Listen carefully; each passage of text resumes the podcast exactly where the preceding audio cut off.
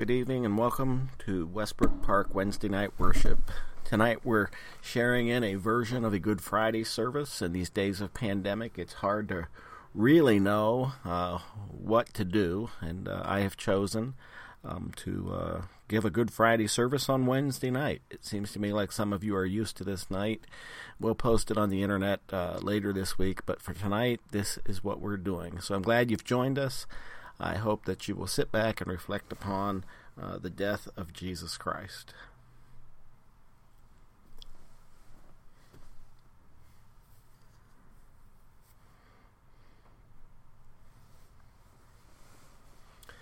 When Jesus had spoken these words, he went out with his disciples across the brook Kidron, where there was a garden, which he and his disciples entered. Now Judas, who betrayed him, also knew the place, for Jesus often met there with his disciples. So Judas, having procured a band of soldiers and some officers from the chief priests and the Pharisees, went there with lanterns and torches and weapons. Then Jesus, knowing all that would happen to him, came forward and said to them, Who do you seek?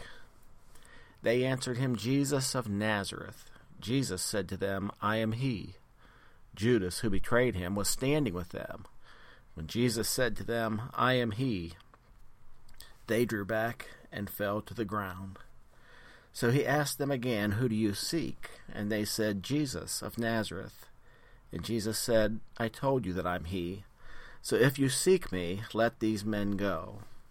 This was to fulfill the word that he had spoken of. Those whom you gave me, I have not lost one. Then Simon Peter, having a sword, drew it and struck the high priest's servant and cut off his right ear. The servant's name was Malchus. So Jesus said to Peter, Put your sword into its sheath. Shall I not drink the cup that the Father has given me?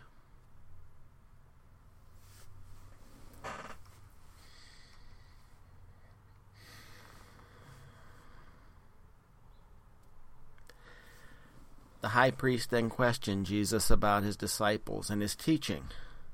Jesus answered him, I have spoken openly to the world. I have always taught in the synagogues and in the temple, where all Jews come together. I have said nothing in secret. Why do you ask me? Ask those who have heard me what I said to them. They know what I said. When he had said these things, one of the officers standing by struck Jesus with his hand and said, Is that how you answer the high priest? And Jesus answered him, If what I said is wrong, bear witness about the wrong. But if what I said is right, why would you strike me? Annas then sent him bound to Caiaphas, the high priest. Now Simon Peter was standing by and warming himself. So they said to him, You also are not one of his disciples, are you? And he denied it, and said, I am not. One of the servants of the high priest, a relative of the man whose ear Peter had cut off, asked, Didn't I see you in the garden with him? Peter again denied it, and at once a rooster crowed. Then they led Jesus from the house of Caiaphas to the governor's headquarters. It was early morning. They themselves did not enter the governor's house, so that they would not be defiled, but could eat Passover. So Pilate went outside to them and said, What accusation do you bring against this man? They answered him, If this man were not doing evil, we would not have delivered him over to you. Pilate said to them, Take him yourselves, and judge him by your own law. The Jews said to him, It's not lawful for us to put anyone to death. This was to fulfill the word that Jesus had spoken to show by what kind of death he was going to die.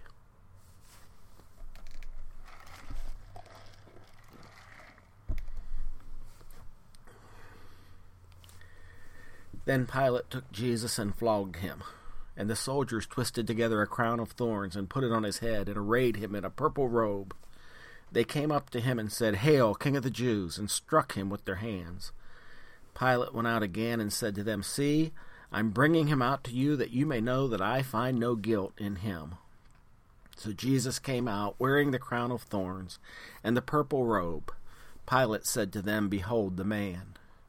And when the chief priests and the officers saw him, they cried out, Crucify him! Crucify him!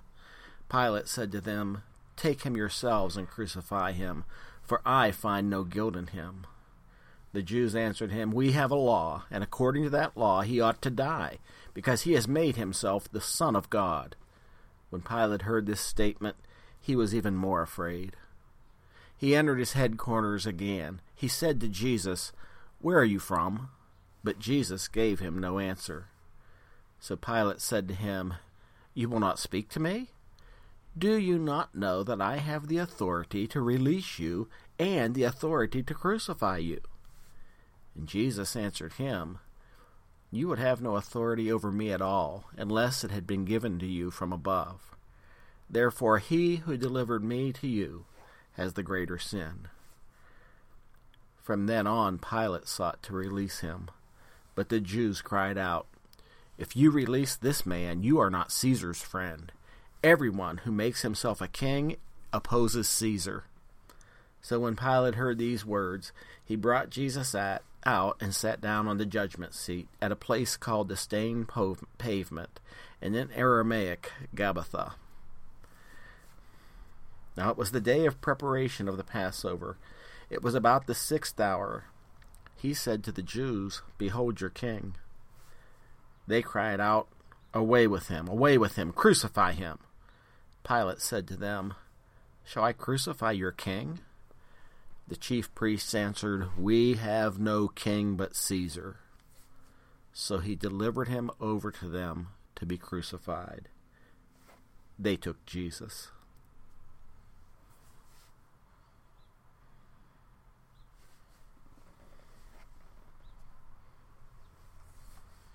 And he went out bearing his own cross to the place called the place of the skull, which in Aramaic is called Golgotha. There they crucified him, and with him two others, one on either side, and Jesus between them. Pilate also wrote an inscription and put it on the cross. It read, Jesus of Nazareth, the King of the Jews. Many of the Jews read this inscription, for the place where Jesus was crucified was near the city, and it was written in Aramaic and in Latin and in Greek. The chief priests of the Jews said to Pilate, Do not write the King of the Jews, but rather write, The man said, I am the King of the Jews. And Pilate answered, What I've written, I have written. When the soldiers had crucified Jesus, they took his garments and divided them into four parts one part for each soldier, also his tunic. But the tunic was seamless, woven in one piece from top to bottom. So they said to each other, Let us not tear it, but cast lots for it to see whose it shall be. This was to fulfill the scripture which says, They divided my garments among them, and for my clothing they cast lots. So the soldiers did these things. Standing by the cross of Jesus were his mother and his mother's sister, Mary, the wife of Clopas, and Mary Magdalene. When Jesus saw his mother and the disciple whom he loved standing nearby, he said to his mother, Woman, behold your son. Then he said to the disciple, Behold your mother. And from that hour the disciple took her to his own home.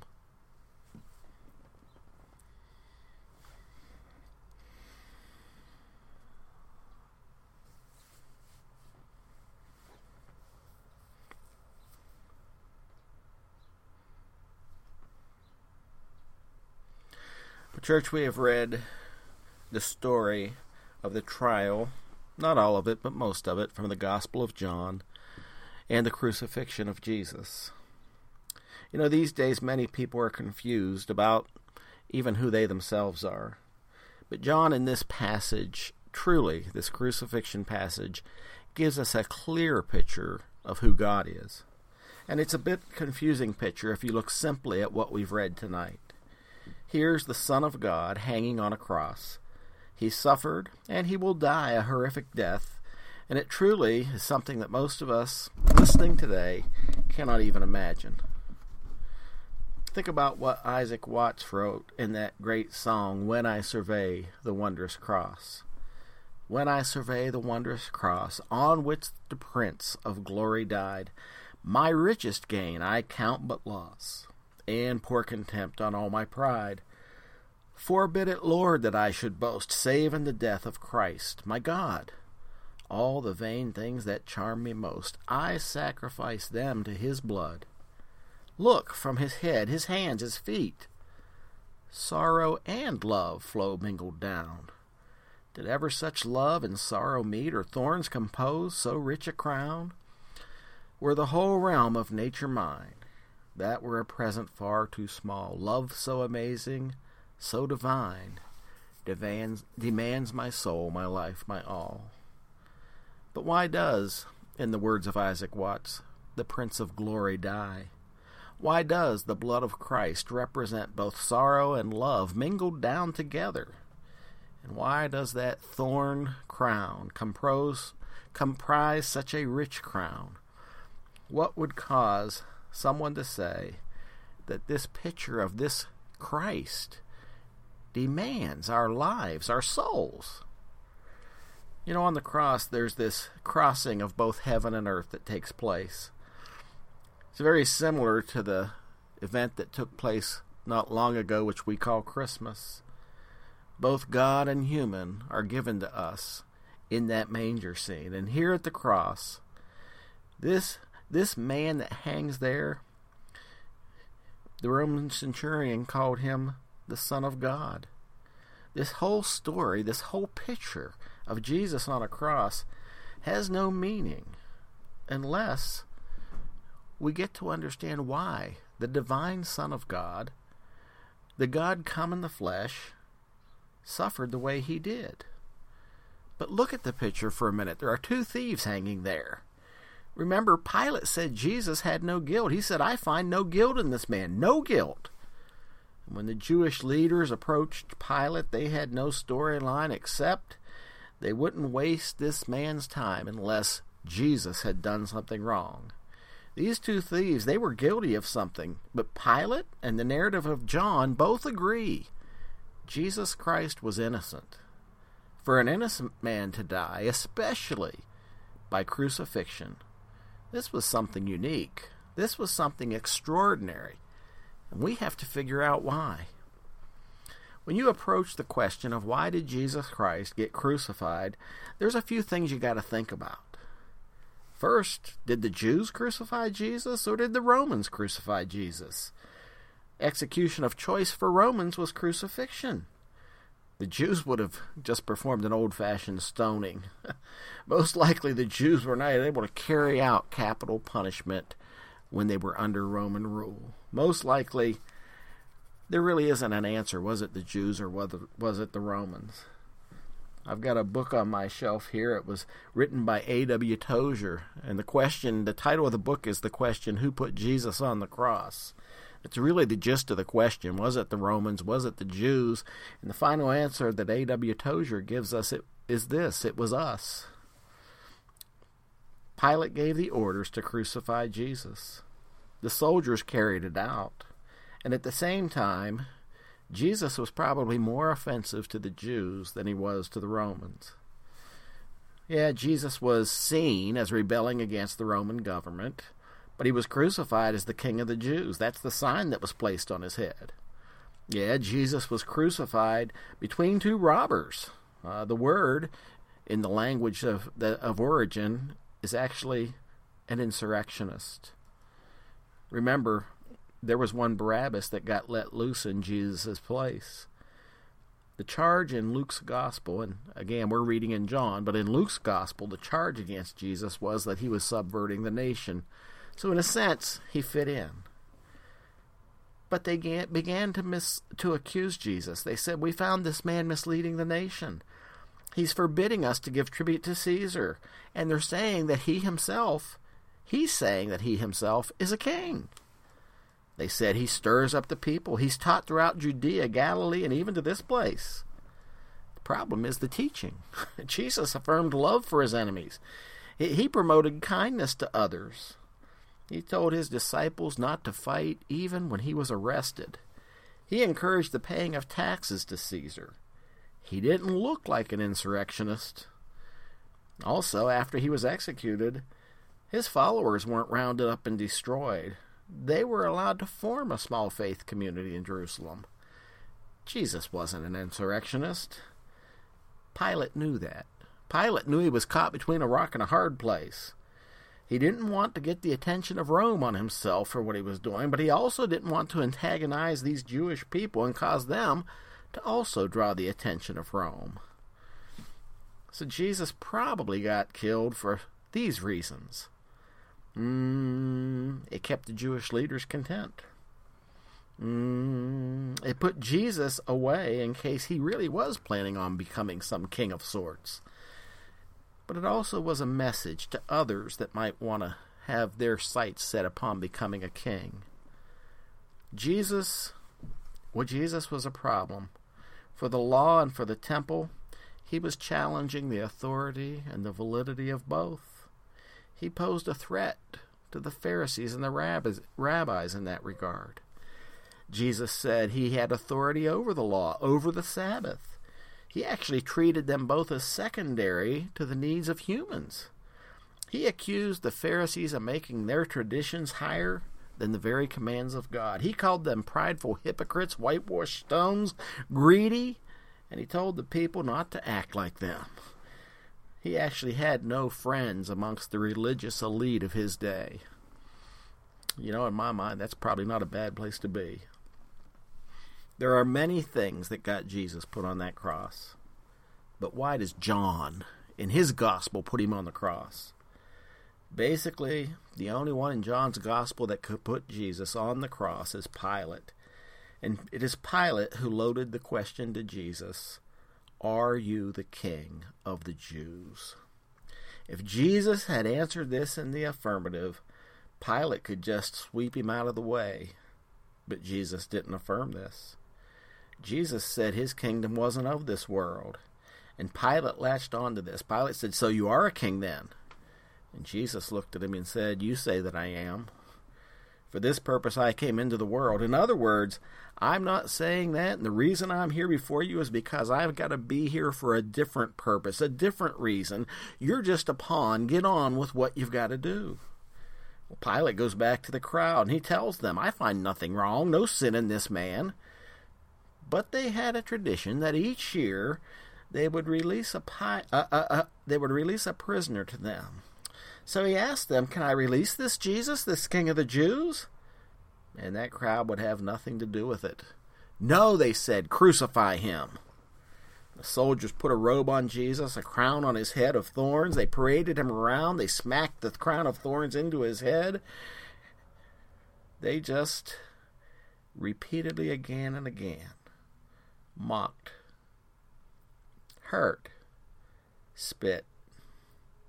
And then Pilate says something that you ought to really, really, really, really think about. Pilate brings Jesus out before the crowd, in the robe and in the crowd, or in the crown, and he says to the crowd, Behold the man. Now just stop right there for a minute and think about that. Behold the man. Was Pilate trying to draw sympathy for Jesus? Was Pilate trying to say, well, this man's innocent, as he had already said? Jesus wasn't an insurrectionist. He wasn't a threat. He was not a revolutionary. He didn't want to overthrow Caesar. Pilate was just a man. And they had done enough to him. Could it be that Pilate was simply saying, Look at him. Haven't, haven't you done enough already? Well, the answer is no. It wasn't enough because what the crowd cried out was, Crucify him! It was not enough. And so the sin of humanity, the sin of this crowd, they cried out that it wasn't enough. What would be enough? Well, if he died. And as much as Jesus said to John the Baptist when he was baptized by him, Suffer it to be so now to fulfill all righteousness, in this moment, in this moment, Jesus, without opening his mouth, was saying to Pilate, Suffer it to be so now to fulfill all righteousness. As Pilate said to the crowd, Behold the man, and as they looked upon him and saw his blood, they saw his body preparing to be crucified. They saw the mocking, they saw everything that took place. It wasn't enough. Jesus had to die. Jesus knew it. And I think now Pilate knew it. I think the very crux of this story is this Jesus isn't a king at all. But in this moment, he is experiencing what it means to be a human, just as clearly human as it could be. And Pilate says, Behold the man. Do you remember when the Hindenburg film is showed on, on movie reels on TV. Remember when the Hindenburg exploded into flames? Do you remember uh, the phrase of that man? His name was Herbert Morrison, and as the Hindenburg was arriving on American soil and it caught on fire, erupted in flames. Do you remember what he said? Oh, the humanity. Pilate's saying here, be the man. In other words, it can't get much worse than this. Oh, but Pilate didn't know. Crucifixion is really ugly. John's Gospel, it's written in the, the koinonia language. That's the street language. It's the common language of, of his day.